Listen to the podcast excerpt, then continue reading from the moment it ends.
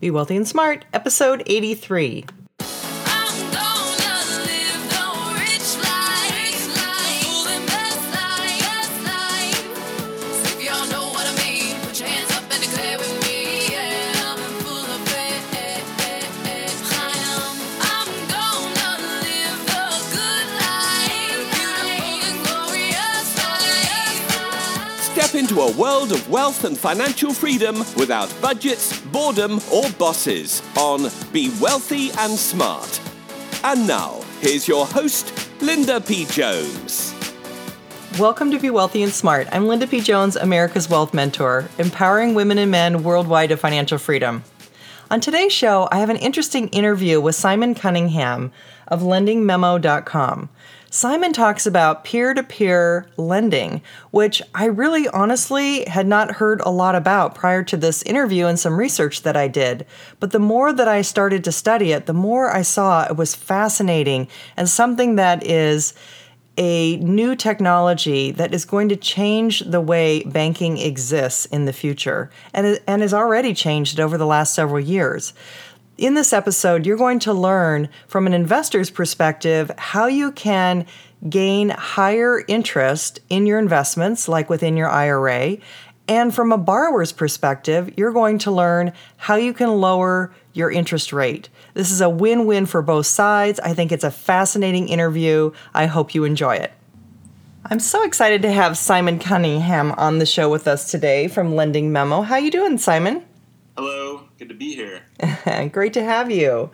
So, I've been reading about peer to peer lending, and it's a fascinating subject. And you are going to be educating us about that today. And I'm so excited about that. Tell us about how you got into this. All right, well, let's see here. Um, I'm one of these people that spent way too much time going to college. So I spent like, uh, uh, let's see here, that would be around eight years getting degrees that I no longer use. And uh, when when I first got my uh, graduated with, you know, I finished this whole like long process of undergraduate and graduate school. I actually got a, a job for the first time in my life, right? Like a real job with a salary and everything. And I uh, didn't. I'm like, okay, so I have this this job and I have this money to um, put into a retirement account. Where do I put this money? And so one of the things that was really important to me was finding a way to invest that would be um, good for the world. So I was raised in a family that really emphasized that every decision we make should be thoughtful and kind towards other people.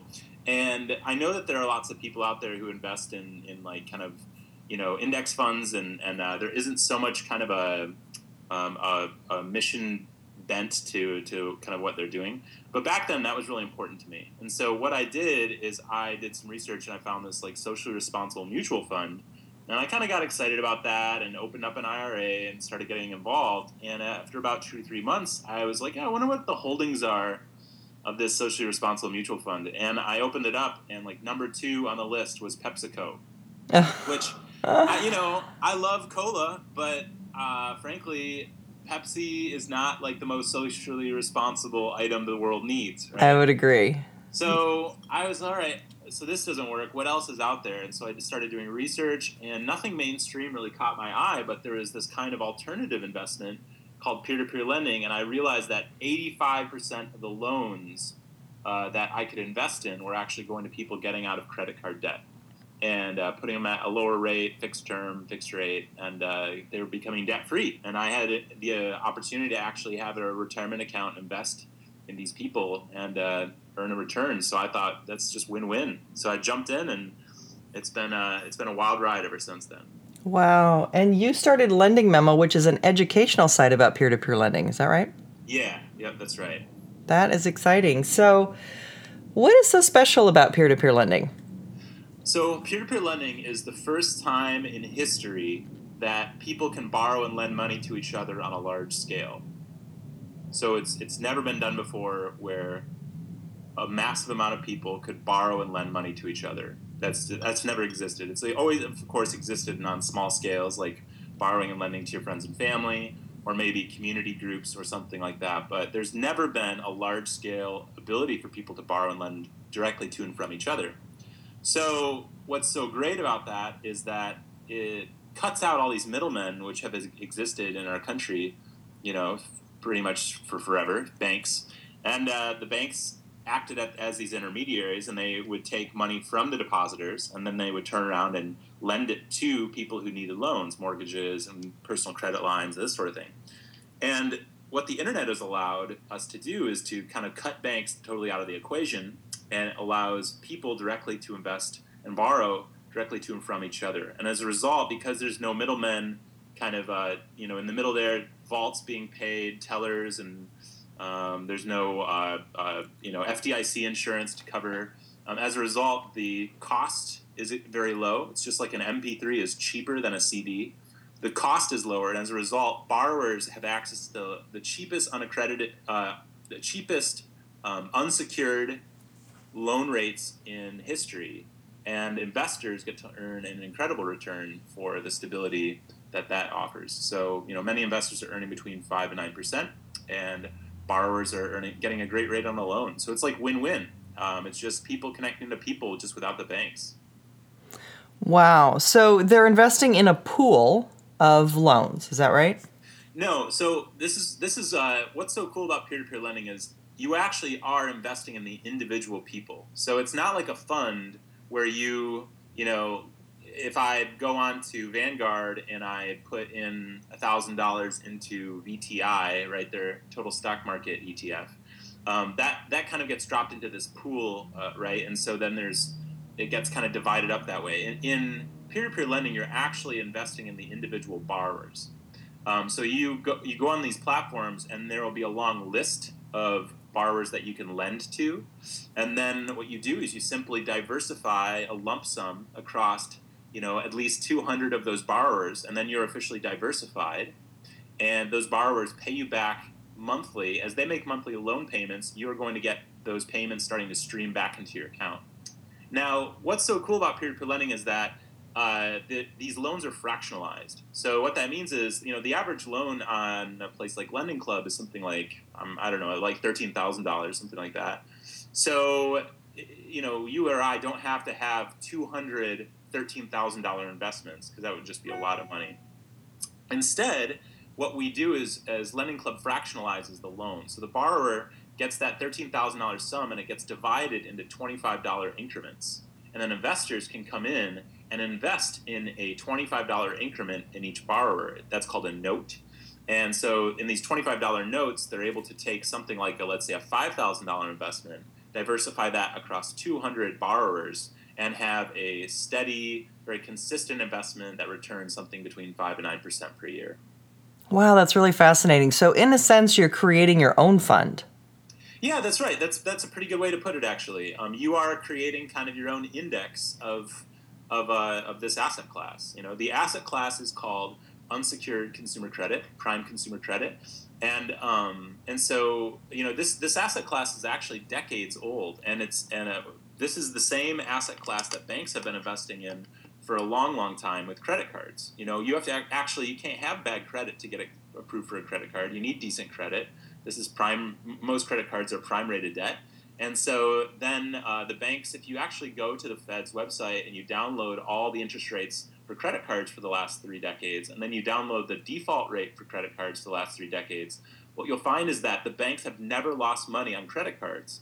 Why is that? It's it's not because credit cards are all that good. It's because the people they're lending money to, this is the asset class of consumer credit, prime rated credit, is just a very consistent, rewarding credit uh, um, uh, investment that, that it's very difficult for people to bankrupt on. Or they have, they have lower default rates than many other investments. So let's say you're investing in something like uh, the stock market. This kind of requires something like consumer demand, right? I mean, um, when we have a down national economy, uh, you people stop buying GoPro cameras. You know, and people stop buying um, toothpaste as much as they used to, right? And so our national economy is kind of dependent on growth. But peer-to-peer lending is a little more resilient because in a down national economy, when things get tight, people may not buy a GoPro camera, but they will pay back their loans at a, at a higher rate. Now, eventually, if people are unemployed, if people run into financial trouble, they will default on these loans as well. And th- these these loans have typically defaulted at around five percent per year in a normal economic environment. Um, but what's so cool is that if you diversify across 200 loans or more, you actually, just like what you're saying, if you index the actual, uh, if you index yourself across 200 borrowers, you start to mirror or, or imitate the aggregate default rate for the entire investment. So what that means is, is that the whole investment, peer-to-peer lending as a whole, has around 5% defaults. And if you diversify yourself across 200 borrowers, you're going to have a 5% or near something like a 5% default rate as well. At least historically, that's been the case. So that's the whole point. The most important thing is if they diversify, you can kind of control the degree of your loans that aren't paid back, and as a result, you can have a very consistent investment, and that's more trustworthy over time. So if they're, let's say, earning, if the investor's earning 13% and there's a 5% default rate, and then there'd be some sort of fees deducted, then they That's would right. be earning the net of that. So, like if there was a 1% Correct. fee, it would be like a 7% net return. Is that what we're looking at? it. That's right. So the average loan at a at a website like Lending Club is something like 13, 14 percent.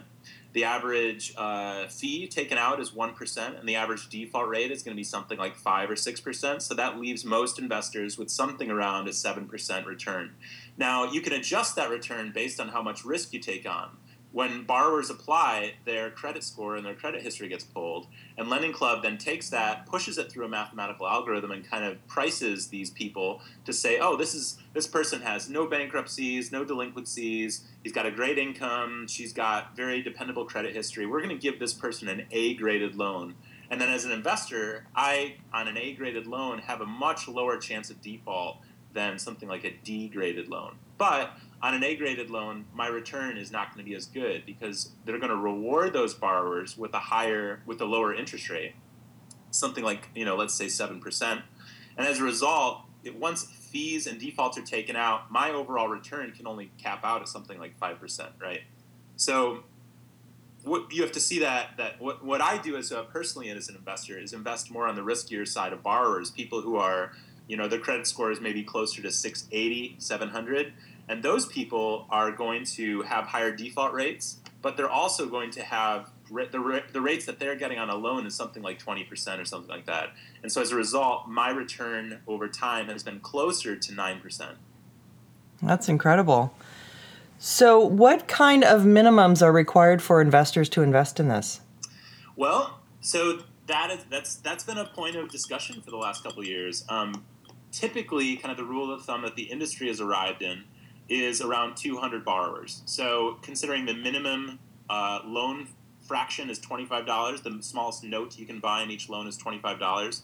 That means that to be diversified, you need 200 loans at $25 each. That's a $5,000 investment. And that way, you can invest in A grade loans and B grade loans. You can invest in even some of the riskier D or E grade loans, and you can, you know, generally do whatever you want.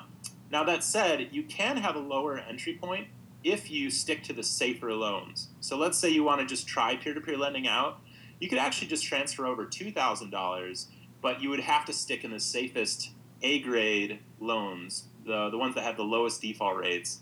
And so typically, when investors kind of try this out for the first time, they go they move two thousand dollars over, and then what they do is they uh, start to it, they move two thousand dollars over. They pick up let's say eighty A grade loans, and they sit with that for six months or a year, a year and a half, and they sit and just watch their return. They're just kind of curious. Let's see what happens.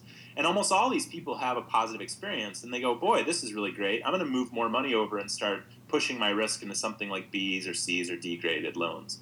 So that's kind of the, the slow process that we see many investors taking. They start with a trial investment, something small like A graded loans, two thousand dollars.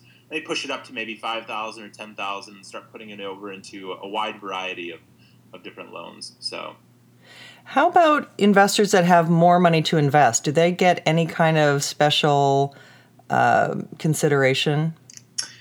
yeah, that's a good question. Um, I'm going to say generally no. Of course, that's not totally true, but but uh, um, as a as a generalization, particularly through Lending Club, and I and I would say fairly through Prosper as well. Um, if you have more money, you do not have an advantage, and, and in, sometimes you actually have a disadvantage. Um, so one of the benefits of having less money on these platforms is that you. So the SEC has defined peer-to-peer loans um, legally define them as securities. And one of the benefits of a security means it can be bought and sold. So there's actually a secondary market available for people who have $25 notes, $50, $100, $200 loans, uh, notes. They can actually buy and sell those on a secondary market through a company called Folio. So once you've invested at Lending Club, there's this little link in the nav bar and it says trading trading account. You can click there and it's the secondary market. You can buy and sell these securities, these little, you know, frac- $25 fractions of peer-to-peer loans. But if you're a big, huge investor, you know, you, let's say you're buying entire loans at a time, and some of these loans are as big as thirty-five thousand dollars. So a company like, you know, BlackRock, which is an asset manager with three trillion dollars in managed assets in the United States, they're a huge backer for Prosper, and they're buying loans of let's say thirty-five thousand dollars a pop. It's going to be very difficult to find somebody out there who also is like, oh, you're selling a thirty-five thousand dollar loan, I'll buy that from you. You know, the market once you start to get into these really large loan sizes is very small. So as a result, all this to say, small investors have a great deal of liquidity. So if they want to just like explore this investment, you know, pick up 200 notes at $25 each, they can have a positive experience, they have a negative experience, and you know, they don't like it, so they just can liquidate their account on the secondary market and back out. So overall, um, big dollar investors and small dollar dollar investors have the exact same experience. But there are kind of some benefits for being smaller in that you can kind of liquidate, you have more liquidity for your investment. Well, that's really interesting that large institutions are getting involved in this. And it makes so much sense because A, there's nowhere to put money today with interest rates being so low. Right. And B, you know, these. You don't you don't think the stock market's going to keep going up for the next four years? No. no, I don't.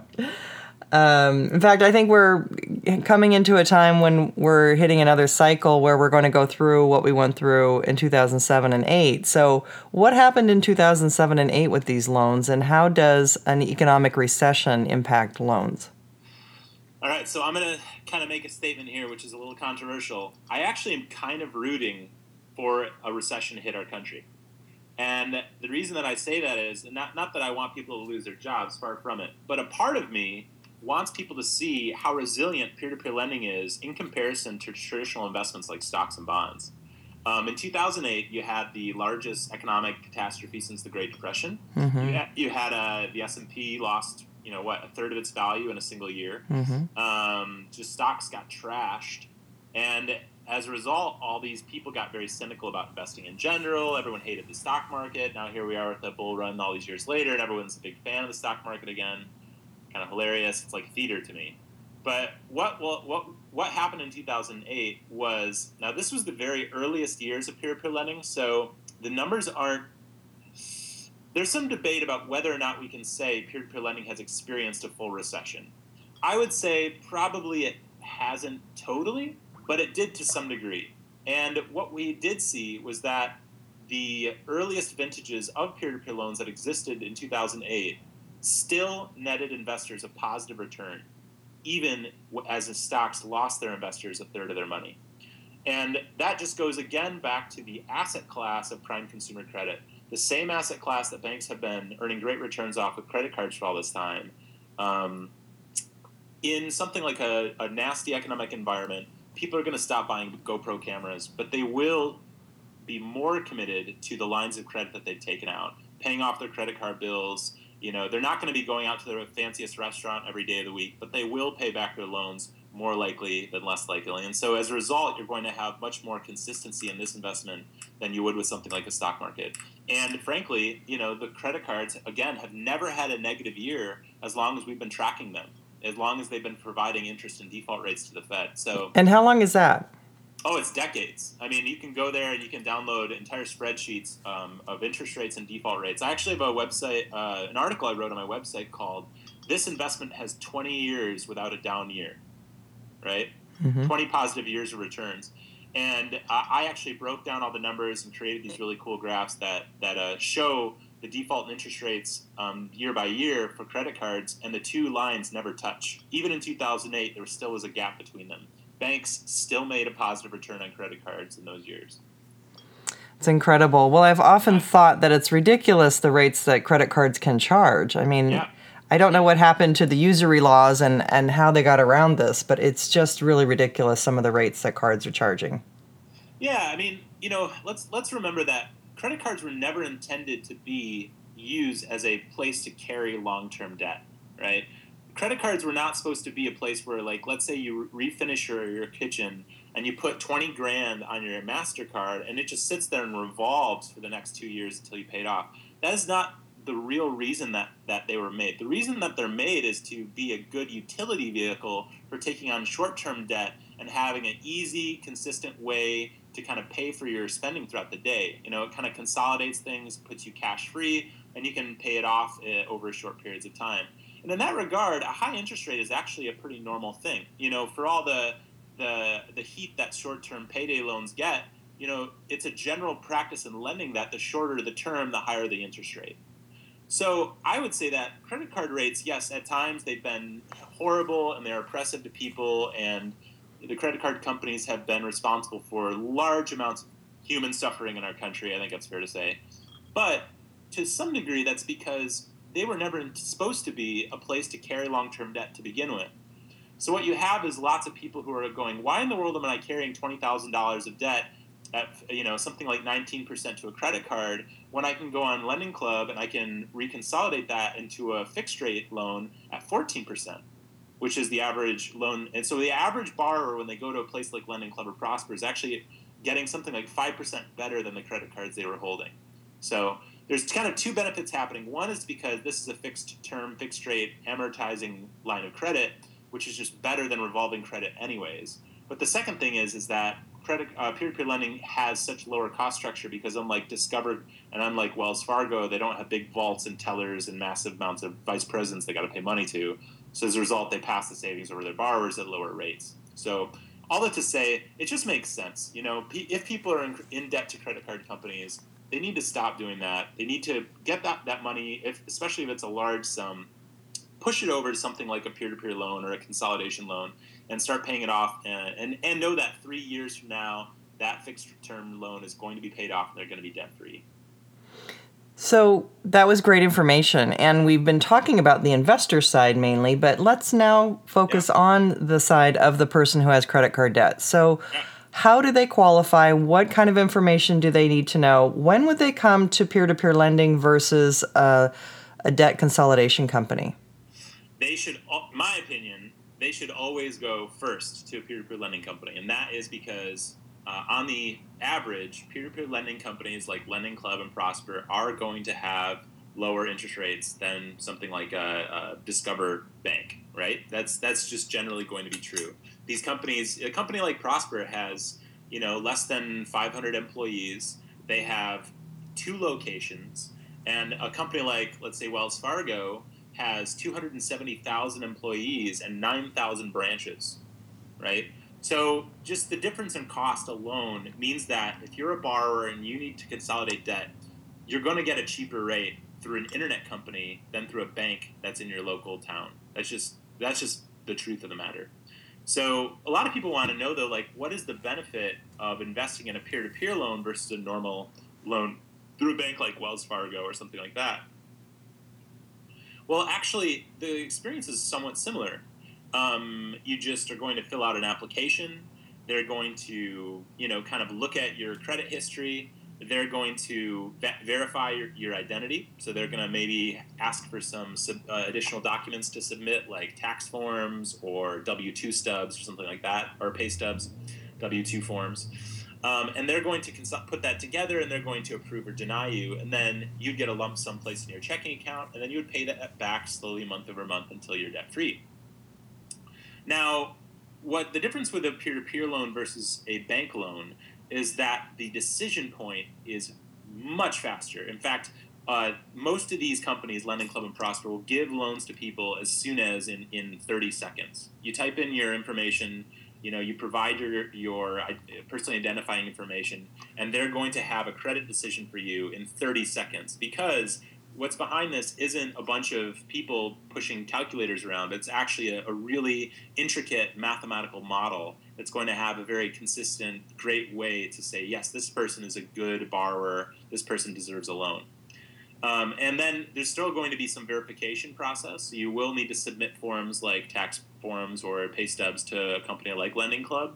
But they, you know, I, I applied to Prosper and I got a loan back to myself in four days. So I, I sat in my pajamas in my living room on a Monday morning. I typed in my name, address, social security number, telephone, uh, and annual income into that screen, and they instantly gave me a loan, a rate on a loan, which I want to say was like ten percent or something.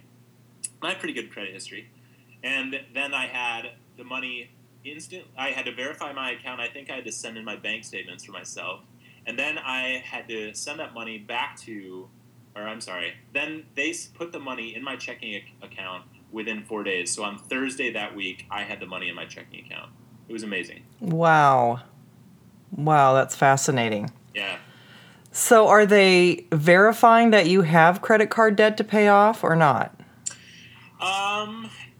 Okay, so typically when you pull somebody's credit history, their revolving accounts are going to show up there. Now that to say, it's not like if you say, "Hey, I need this for credit card consolidation," and they pull your credit history and they don't find it there, they're going to be like, "Ah, this person's lying." You know that that's that's not really the approach that they're taking here. Um, what they're going to be doing when they pull your credit history is looking at how responsible you are as a borrower. They're not trying to verify your intent for needing a loan. So what that means is is that you should not care so much about uh, you know whether or not your credit your credit card is actually reflected on your credit report or not. What you should care about is you know what does your current credit history look like? Do you have outstanding debt? Um, have you been making your payments on time? Do you have you know negative things against your account? And how can you fix those? And that's much a much better way to get a good rate on a loan is actually kind of going through this long list of uh, um, ways to actually heal your credit score, and uh, you can get a lower rate on a peer-to-peer loan that way. So, then because it's not necessarily tied to credit cards, someone could conceivably get a car loan this way or any kind of loan that they need. That's right. So even though if 80, 85% of these loans are going to credit card consolidation, 15% go to all sorts of different purposes. People have auto loans, people have student loans. Actually, the most popular thing people use these for is home repair. The second most popular thing is medical issues. So, you know, the, the point, Lending Club of Prosper, they do care about, you know, what you say you want to use the loan for, but their biggest concern is whether or not you're a credit-worthy borrower. That's their biggest um, issue. And if you have great credit, they're going to say, you know what, take this $30,000 loan and, you know, spend it on Batman memorabilia. It doesn't matter to us. You're a responsible person. You're going to pay this back on time. Go nuts, you know? Wow, that's really fascinating. And what a game changer in the financial industry. That's right. Yeah. I mean, what you what what this really has the oppor- so let's just let's just back up a second and just talk about the growth of these companies. It took Lending Club something like six years to issue their first billion dollars in loans. It took them just eight months to issue their second billion. So this is a company that, uh, and then they're they're they issued their the last billion they issued they issued in three months. So this is a company that's growing by leaps and bounds every single year. Um, I don't really, I actually don't know what they're up to right now. I want to say like seven seven billion dollars in total issued loans right now. So th- these companies are growing by leaps and bounds, and the credit card and banking establishment are kind of looking at this, going, "What happens here? You know, how do we respond to this sort of thing?" And uh, so you have a really interesting kind of narrative playing out in our country at large. You have these kind of brick and mortar institutions who are being cut out by the internet and by tech companies. So it could get really interesting here in the next 10 years. It's what they call a disruptive technology, right? Yeah, right. very disruptive for Yes. financial services. I bet they're very worried about this. yes, that's right. So, what is the best part about peer to peer lending? Well, um, so my personal, so I, I'll, I'll answer this from two different perspectives, from borrowers and from lenders. But they're they're related. They're pretty much the same thing. As a borrower, the best reason to have a peer-to-peer loan is to get out of debt. Once you get one of these loans, you're going to be offered a rate that is 5% lower than your credit cards. You're going to have a certain target date which you will be debt-free for the rest of your, you know, which you all the debt that you're under will be gone. So you can set up like a three-year loan. Let's say you're in debt eighteen thousand dollars. You can put uh, you can get this lump sum of eighteen thousand dollars put in your checking account by Lending Club or Prosper. You use that money, pay off your credit cards, and then you would slowly pay off that eighteen thousand dollar debt um, month by month for the next three years. And you can know that on this date in April 2018, I will no longer be under this nasty burden of debt that I've been paying off for the for who knows how long to these these revolving lines of credit to these credit card companies. So you know the the best thing that this thing offers for borrowers is really freedom, their ability to no longer uh, suffer under the weight of their past decisions. Um, no longer have to suffer under credit card companies who are changing interest rates, who are you know putting in hidden fees and uh, charging them 20% interest on a loan, but to have a, a, real date set in mind where they can be paid off, debt free, and they can focus on what's more important in life, which is saving for retirement and, and uh, having money for your kids and uh, being able to pay.